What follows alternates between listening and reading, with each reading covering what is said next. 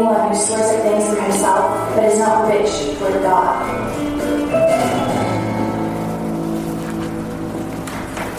This morning we'll be in Luke 12, 13 through 21. We'll be finishing up our series on the parables of Jesus called Let Me Tell You a Story. Lots more parables of Jesus in the Bible. We've only gotten just a taste of what uh, he taught through his stories. Would encourage you to continue to read the stories of Jesus uh, and the parables of Jesus uh, into the upcoming year. $14,000. That is what I made our first year of marriage. That's what I filed for taxes, and uh, I thought it was pretty good. It was all right. But I did think to myself, man, if I could just make a little bit more. Like $14,000 wasn't actually that much even back then. It hadn't been that long since we got married. That's 13 years ago. And um, I did think at the end of that year, man, if I could just make a little bit more. I remember moving to California uh, that next year, and uh, guess what? I became a youth pastor there, and they they they they over doubled. So it was more than double. Fourteen thousand was my salary there, and I was like, man, this is awesome! Like I got so much money, but if I just had a little bit more, you know. Um, and then eventually, a couple years later, we moved to Denver, and I took a job. And guess what? I made a little bit more. And you know what I thought when I got there? Man, if I could just make just a little bit more.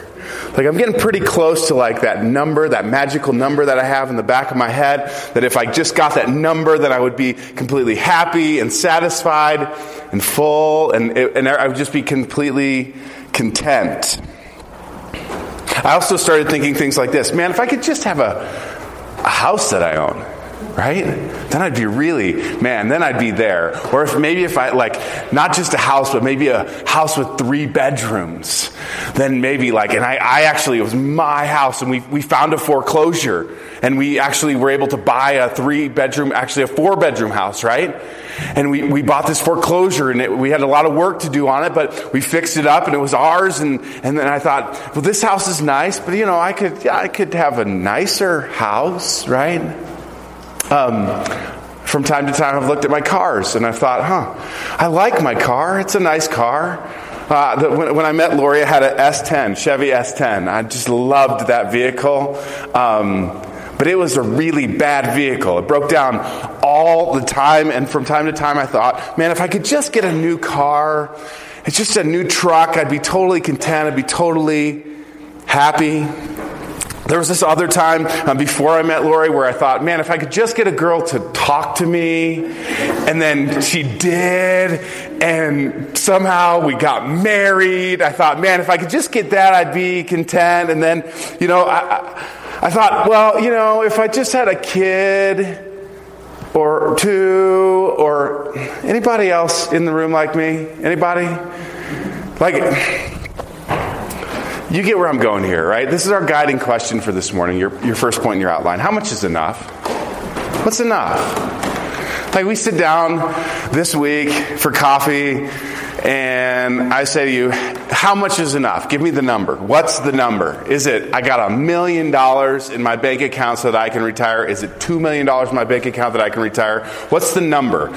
Like, do you have a number in your head? If I just had this much money, if I just had this big of a house, if I had this nice of a car, then everything would be cool, everything would be great. How much is enough? See, because I think for a lot of us, the answer, if we were really honest, would be just a little more, right?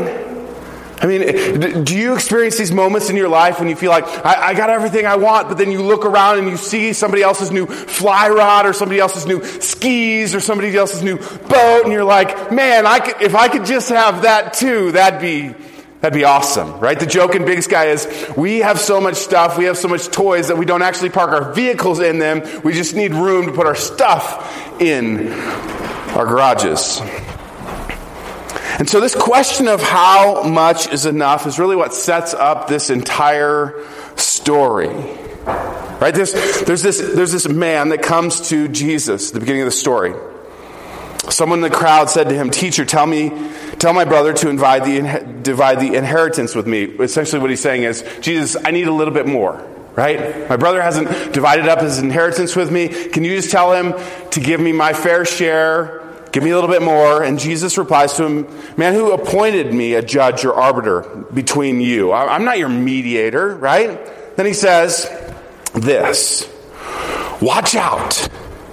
Be on guard against all kinds of greed. Life does not consist in an abundance of possessions. Say, watch out. Say it loud. Watch out. Ready? One, two, three. Oh, come on, a little more. Watch out. Okay, now say this word with me abundance. Ready? Abundance, right? Do we live in a life of abundance? Whew, right? Uh, Jesus is saying to us this morning watch out if you have a lot. If you have more than you need, watch out. And so we're going to engage with this really simple story that I think speaks to us here in Big Sky very, very well this morning. Doesn't matter if you have a, a, ton of stuff or if you have a little stuff. This is going to speak to all of us. We need to watch out. We live lives of abundance. If you live in the United States, if you drove here in a car, if you ate a meal today, I can guarantee you if you talk to the Uganda team, we have a little different life than those kids over there. You live a life of abundance, and that's why we need to watch out this morning. So the simple story goes like this Jesus says, the, the ground of a certain rich man yielded an abundant harvest. I'm in verse 16 if you're following along. He thought to himself, What shall I do? I have no place to store all my crops. He had a bumper crop, very big crop. So he says, What am I going to do? I got so much grain. I got so much corn. I got so many potatoes. I don't know what to do. I don't know where to put them all. Then he says, This is what he said, verse 18. I'll, this is what I'll do. I will tear down my barns and build bigger ones, and there I will store my surplus grain. And I'll say to myself, You have plenty of grain laid up for many years. Take life easy. Eat, drink, and be merry. But God said to him, You fool, this very night your life will be demanded from you. Then who will get what you have prepared for yourself? This is how it will be with whoever stores up things for themselves, but is not rich toward God. Again, a simple, simple story. The first member of the cast is the rich fool. This is where we find ourselves in the story this morning. You and I, we can be very quickly the rich fool. Because think about it naturally, right? I mean, this is a, a really American dream story, is it not? Let's think about this, right? This dude, he works hard, he's got a farm, he does a good job, and he produces a big crop, right? Right? We work hard, we do well, we get a good salary, things are going well, we've got benefits and a retirement package, and things are going well for us, and suddenly we have a surplus, we have an abundance in life, and then we say to ourselves, hey, I'm going to sit back, build some big barns, put all my stuff in there. I'm going to eat, drink, and be merry. Retirement, right? This is what we say. This is, this dude is living the American dream. So, I mean, let's just check ourselves for right now, right? Like, we should see ourselves in this story that we are the rich fool, that we oftentimes just think, if I could just get that, that house, if I could just get enough in my retirement portfolio, if I could just have enough in my investments, if I could just accumulate enough stuff, then someday I'll get to stop, eat, drink, and be merry. This is something that we as Americans, we, we strive for this, do we not? This is something that's held up as an ideal in our country, as something that is good. It's good to prosper. Um, and so uh, I want to give us a, a realistic view on Jesus' thoughts about the American dream. And, and for some of us, it's going to like, this is going to be hard. I can tell you right now, some of you in the room, some of us in the room are going to be like, I, I would like to walk out right now, but he's going to see me. So, um, this sermon should pinch, it should poke at us, it should offend us a little bit. And it shouldn't offend us because of what I'm saying. It should offend us because these words in my Bible are written in red, meaning what? Jesus said them. So you can take it up with him later this week. Don't send me an email.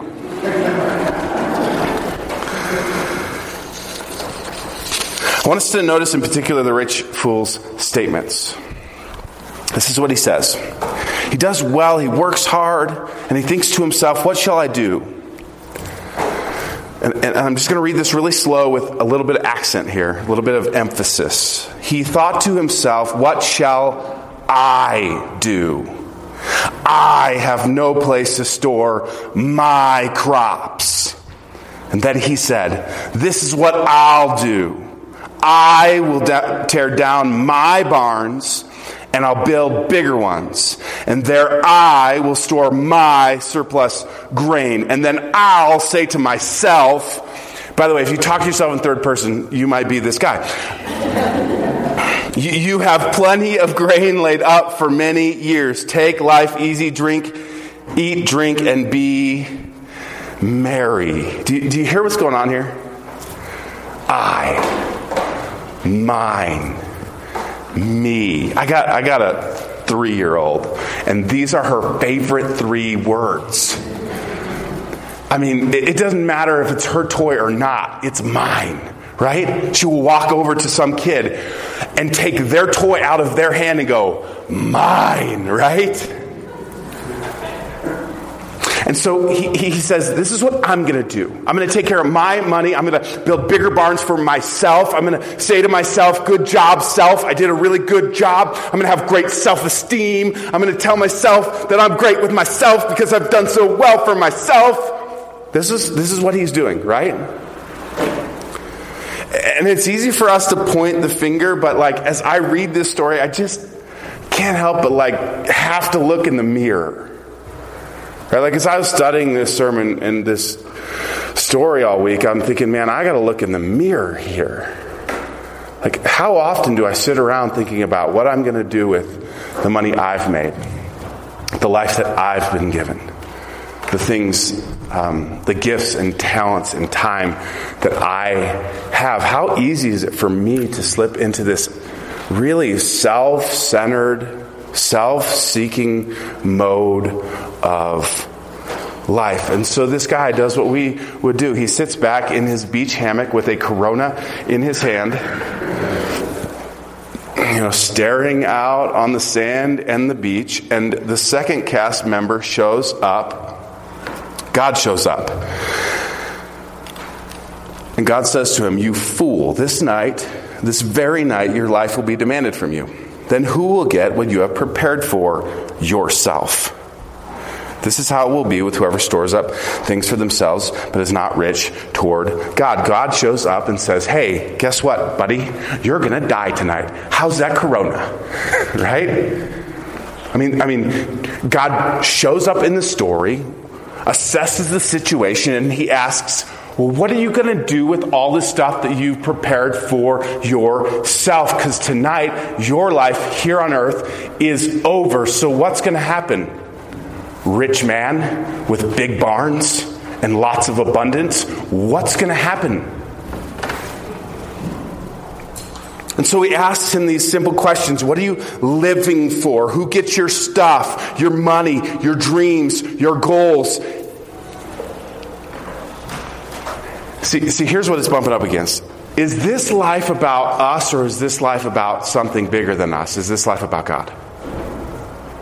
God very accurately says to him, Listen, if you've built this for yourself, guess what? It can be taken in a moment. Any of you that have gone through a terrible financial crisis, like some of you maybe survived the, the 08 debacle, right? And you know what it's like to like have a lot and then the next day wake up and realize I've got nothing. And you know in the back of your head it can all be taken in a moment's notice, don't we? We know this, right? We know this. One bad call from the doctor about one gene, or, I mean, about one uh, um, cell in your body that goes awry and that you've got cancer. Right? One, one day where the financial deal isn't made properly and you lose money, you go bankrupt. These kind of things happen all the time and it can be taken in a moment. All of our stuff, all of our possessions, what we think we have can be taken from us for a moment. And when it is taken away, the question from God is, what, what remains? What lasts? This is what the song was we were just singing. One thing remains. Everything else is temporal, but what is that one thing that remains? And God would say, listen, who are you living for? Are you living for me or are you living for yourself? And this is really hard in our day. It's even more deceptive than you think because if you would say to yourself, well, listen, I work really hard, Pastor Brian, at not being selfish. I try to think of others a lot. Even that can be deceptive. I was watching, um, I was watching Ellen this week, okay? Don't judge me. I like, I, she's funny, all right? Um, and, uh, or was it last week? Anyway, um, and she had a football player on. Anybody see this episode? She had a football player on. And he uh, is the son of Howie Long. I think he plays for the Eagles. I can't remember exactly. But anyway, um, he's giving away his entire salary for the year. Have you heard about this? Anybody? No? Okay. So he's giving away 16 paychecks, which uh, is about roughly a million dollars, let's say. And he's giving it all away to charities. And so it's, it's kind of blown up on social media. Everybody's like, look at this guy. He's giving it all away. Isn't this awesome? And Ellen was sitting there and she was interviewing him. And she said to him, hey, um, why did you do this? And he said this. I kid you not. This is what he said. Because it feels really good for me. This is what you're supposed to do. And I was like, oh, isn't that interesting? Isn't that deceptive? What, what did he say? Why, why do you do this? Well, it feels good for me. And I thought, isn't that incredible? Isn't that deceptive? Isn't that sneaky? Like that we can live in a culture and in a world in a time where people would say you should love others because it actually makes who feel best? You. I mean, this is deceptive and sneaky, and we got to be honest that we love to lie to ourselves. That we want to be like, yes, I do it for others, but secretly it makes me feel really good about myself, right? And the reality is, even when we do it for, for that sort of um, what seems to the world as a generous way, we're actually functioning out of a very selfish manner. Even if we're giving a million dollars away, if it just feels good to me, if it's just about me, my, how I get to feel, it, that can be taken in a moment. And so, what is this all about? See, this is a hard teaching. Um, some of us are generous because it makes us feel good, it benefits us. Um, even if we share it, what we've earned, it might still be about us. And Jesus states that we are to be rich toward God. Let me let, us read this verse and let's let it sink in. Verse 21. This is how it will be with whoever stores up things for themselves, but is not rich toward not others right? Others will come, but toward God. It doesn't mean you're not going to be rich toward others. It doesn't mean that you're not going to make much money. But it means that you're going to hold it in the proper place. It means it's not going to be about me, mine. It's going to be about God's, His, what He has given to us. We are called to be rich toward God. So I want to ask us two reflective questions. One, um, how big are my barns? How big are your barns? What have you got? I would encourage you this week to take an assessment, to just say, you know what? I have a big barn and it is very full. Or you might say, ah, I have a medium sized barn and it's sort of full right? Or you might say, I actually have a pretty small barn. Here's my guess. I bet your barn is bigger than you think it is, right? Once again, if you went and talked to the Uganda team, and asked them about the conditions that they saw in Uganda, the way people are living in Uganda, what life looks like in Uganda, chances are you would feel like your barn is actually pretty big. And so, what I want you to do is take an assessment of your barn. What have you been given? Secondly, who's benefiting from my crop? Who is benefiting from my crop? Anybody ever written a will? Anybody written a will? Okay, a couple of us, right? Um, if you've written a will, there is this phrase that often pops up called primary beneficiary, right? So the primary beneficiary means this is who's going to get what is left over when I'm gone right? And so if I pass away, if God shows up and I've got my corona in my hand and says, God says, hey, guess what? Corona time is over. It's time to go to heaven. Who's your primary beneficiary? And the question is for us, who's benefiting from our crops? Is it my kids? Is it my spouse? Is it other people? Is it nobody? Because here's the thing chances are you're probably not going to die tonight. That's good news, right? That's awesome, okay? You might. But you're probably not going to die tonight. You're probably not going to have this interaction with God tonight. You might, but you're probably not going to. And so the question is who's benefiting from your crop, crop right now? Because when you're dead and gone, you don't get to then steward that money anymore. You get this life to steward the money that God has given to you in this life. And once that life is taken from you, you don't get control of who gets to benefit from this anymore. You have to then, it just goes to a primary beneficiary. And then they get to make decisions about who is benefiting from the crop that you have worked for. And I, I just think this is really important for us to think about. It's really important for us to think about if we're storing up stuff for ourselves or if we're using the crop we've been given to love God, to serve God as an offering to God. See, the heart of this story is this. What do we do with what we've been given? What do we do with what we've been given? Tom Jurgens, um, I can embarrass him because he's not here this morning, um, but he preached a sermon that was entitled this earlier this year. And he encouraged us to think about life as a gift. And I had the opportunity to sit with Tom a couple weeks ago. Um, he was out here, and um, so here's been Tom's last year and a half or so, eh, almost two years. So um, uh, Mary went through cancer. Um, and it was a tough battle, and she's sitting right here with us, and we're so grateful. But it wasn't easy. It was a long, long process. Tom himself has been diagnosed with cancer as well.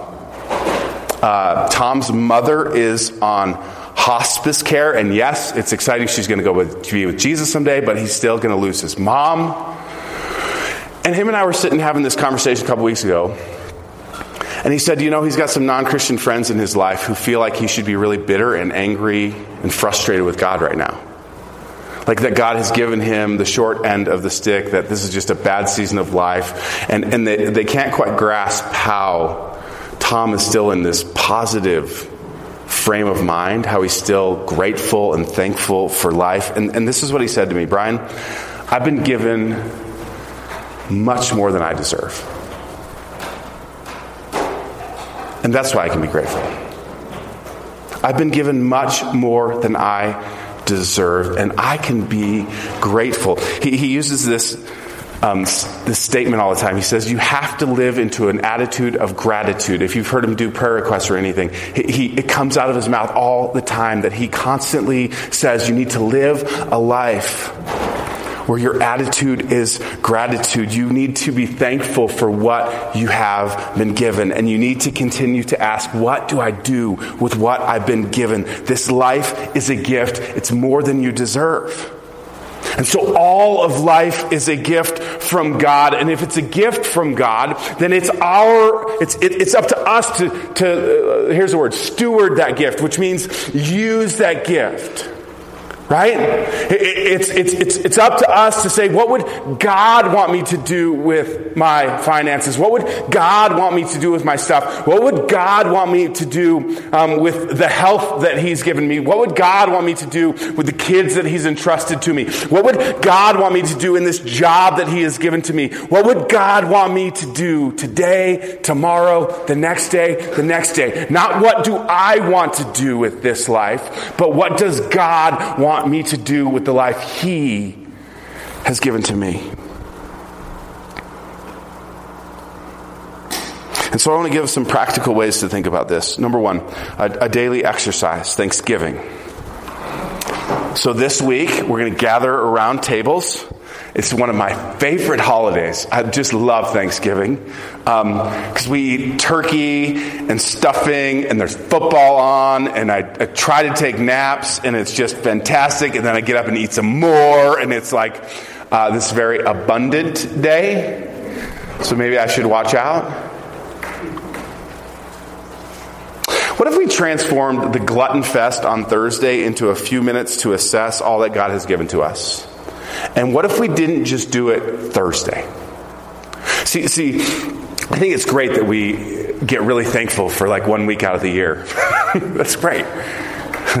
but what would it look like if we did like Tom Jurgens, if we had an attitude of gratitude each and every day? What if this went beyond Thanksgiving, beyond Christmas? What if our daily exercise was an exercise in Thanksgiving? For some of you, it'd be this simple.